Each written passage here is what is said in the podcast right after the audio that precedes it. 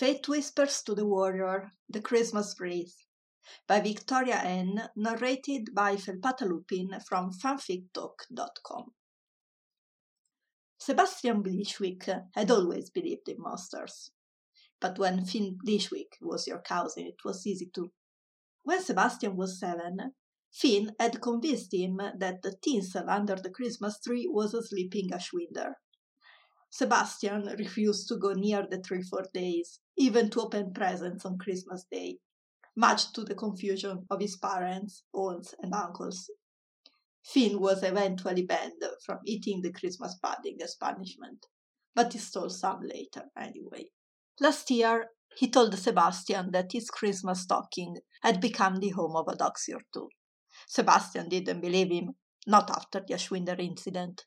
He placed his hand inside only to experience a stinging sensation and quickly withdrew his bleeding fingers.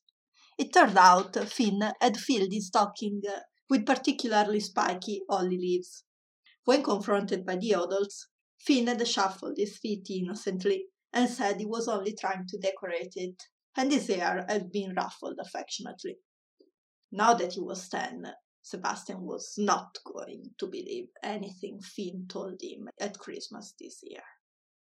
When Sebastian arrived at Blishwick Manor, the home of Finn and his twin sister Hero, he braced himself for whatever Finn had planned.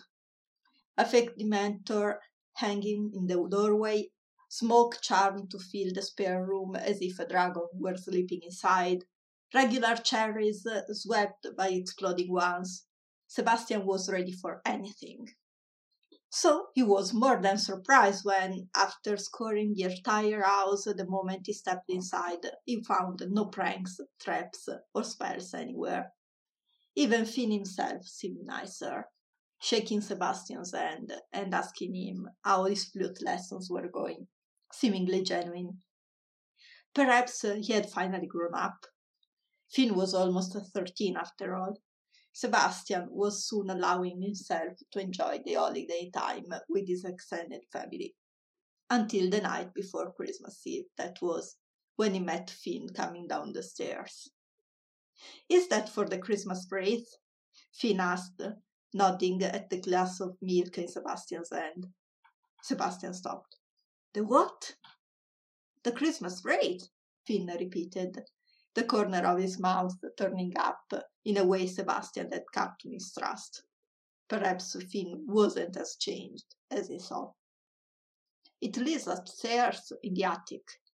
I don't believe you, he said immediately. Honest, Finn jumped down the last few stairs. Old Mrs. Grell down the street had one last year, and the Worthingtons next door had one the year before last. Sebastian followed him into the living room, scolding. Hero was sitting by the fire, the top of her blonde head the only part of her visible behind her book. Is that true, Hero? Has there been a Christmas wraith on the street? Hero looked up. Er, well, the neighbors did have something going on in their houses, but I think it was just a rodent infestations. Wasn't it, Finn? She glared at him. Oh, sure, Finn said, examining his nails. I know that's what I choose to believe, young Bash. Rodent wounds are more easily healed than great ones. Sebastian set down his glass of milk, suddenly not so thirsty.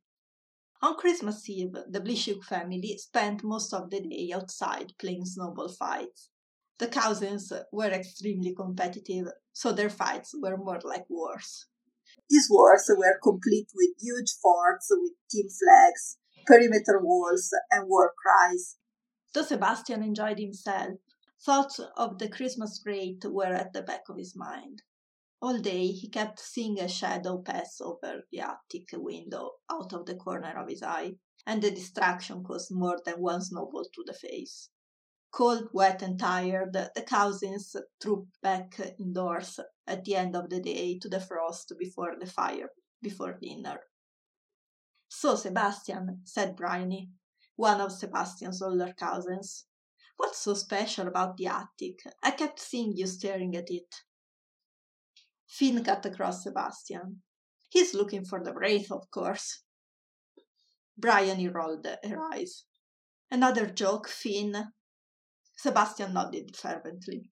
That's what I said. I don't believe him. Watch out, Bash, Finn said, wiggling his fingers in front of Sebastian's nose. You don't want the Christmas wraith to hear you. I hear it goes after the people who don't believe in it first. Sebastian gulped, but he didn't flinch. Let it hear me, he said. I'm not scared because it's not true. Finn shrugged. Don't come crying to me when it eats you. That night, just as Sebastian was about to drift off into sleep, he heard a noise. It was only a small thump, but it was enough for him to open his eyes and lie frozen in bed. He held his breath, straining his ears in case it came again. It did. Not quite as rhythmic as footsteps, but they moved across the entire attic, and it was enough to keep Sebastian awake all night. When he came downstairs the following morning, yawning widely, he found Hero at the breakfast table. Sebastian reached over her to grab some toast. Hero, did you hear anything last night? he asked, then quickly added, I'm not scared, but I thought I heard something coming from upstairs. Well, I might have heard something, she admitted, but I'm sure it was just Finn being an idiot, or even the cat. She plays in the attic sometimes. But Sebastian wasn't convinced. He stayed awake that night, listening carefully. It was still there, just like the night before, a thumping coming from the attic. It could only be Calypso the cat, but the shadow he had seen earlier in the window was much larger than a cat. Maybe Finn had bewitched something to fly backwards and forwards to make Sebastian believe in the wraith. Sebastian's little hands curled into fists under the blanket. He wasn't just angry that Finn kept trying to scare him, but by the fact that Father Christmas wouldn't come if Finn was sneaking about. Sebastian was not going to let that happen. He swallowed his fear and climbed out of his heart was pounding against his rib cage as he climbed the stairs. He'd thought about sneaking into the room uh, his parents were in and taking one of their wands, but he didn't want to risk waking them up and having to explain what he was doing. With each step Sebastian took, the noise in the attic grew louder, thumping in time with his heart. He stopped at the attic door, and though his hand was on the door knob, he didn't open it straight away. Instead, he took deep breaths. There is no such thing as the Christmas wraith, Sebastian said to himself. You're ten now, which means you can face whatever is behind this door, which is probably Finn. He wasn't sure what made him more nervous, the unknown or his cousin. With a shaky exhale, Sebastian opened the door. In the dim light of the moon through the skylight, he saw something standing in the middle of the room, smaller than Finn, but human shaped, with skin that shined as if it were wet. It looked up as Sebastian entered, eyes glowing, a strange gargling noise coming from it. Sebastian's blood turned cold with fear. Wraith! he cried. Wraith? Where? The creature looked around, terrified, hmm. as if expecting something to jump out at it. Sebastian didn't know what he had been expecting, but it certainly wasn't for the wraith to look as frightened as he felt. His heartbeat was slowing after the initial shock wore off, and when Sebastian looked closer, he recognized the creature's back feet. Wait a minute, you're not a wraith, you're a ghoul. Of course I'm not right, the ghoul said crossly. Whatever gave you that idea? Sebastian shuffled his feet on the dusty floor. My cousin said the Christmas wraith was hiding up there. No, only me, the ghoul said gloomily. I've been watching you humans celebrating the Christmas holidays. So you've been the one staying in everybody's attics? Sebastian asked. Yes, the ghoul sniffed. making the gargling noise. They keep chasing me out, but you let me stay, won't you? Its eyes shone a little brighter as it looked pleadingly at Sebastian. Sebastian scratched his chin. Well, you see, you've been making a bit of a racket these past few nights, and I've been having trouble sleeping. Oh, I'm sorry, the ghoul said. I just enjoy the holiday season so much. Only I don't know how to celebrate it. I thought that maybe by watching. It's okay, I understand, said Sebastian. Everyone should be allowed to celebrate Christmas.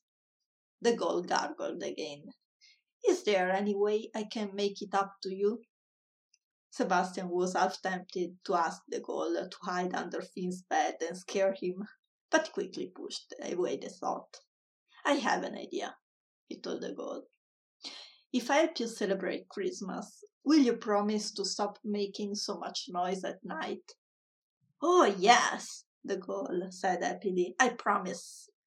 Okay, then, Sebastian said. I'll be right back. When Sebastian returned to the attic, it was with an armful of Christmas lights. Though Sebastian couldn't use magic yet, these lights had been charmed to stay on all night.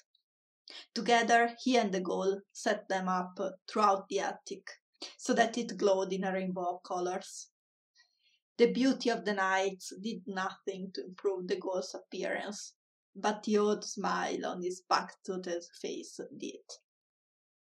Sebastian stayed with the ghoul of night, eating Christmas cookies. Sebastian sang the the carols, and in return the ghoul told the stories of the people whose houses he had lived in throughout the years.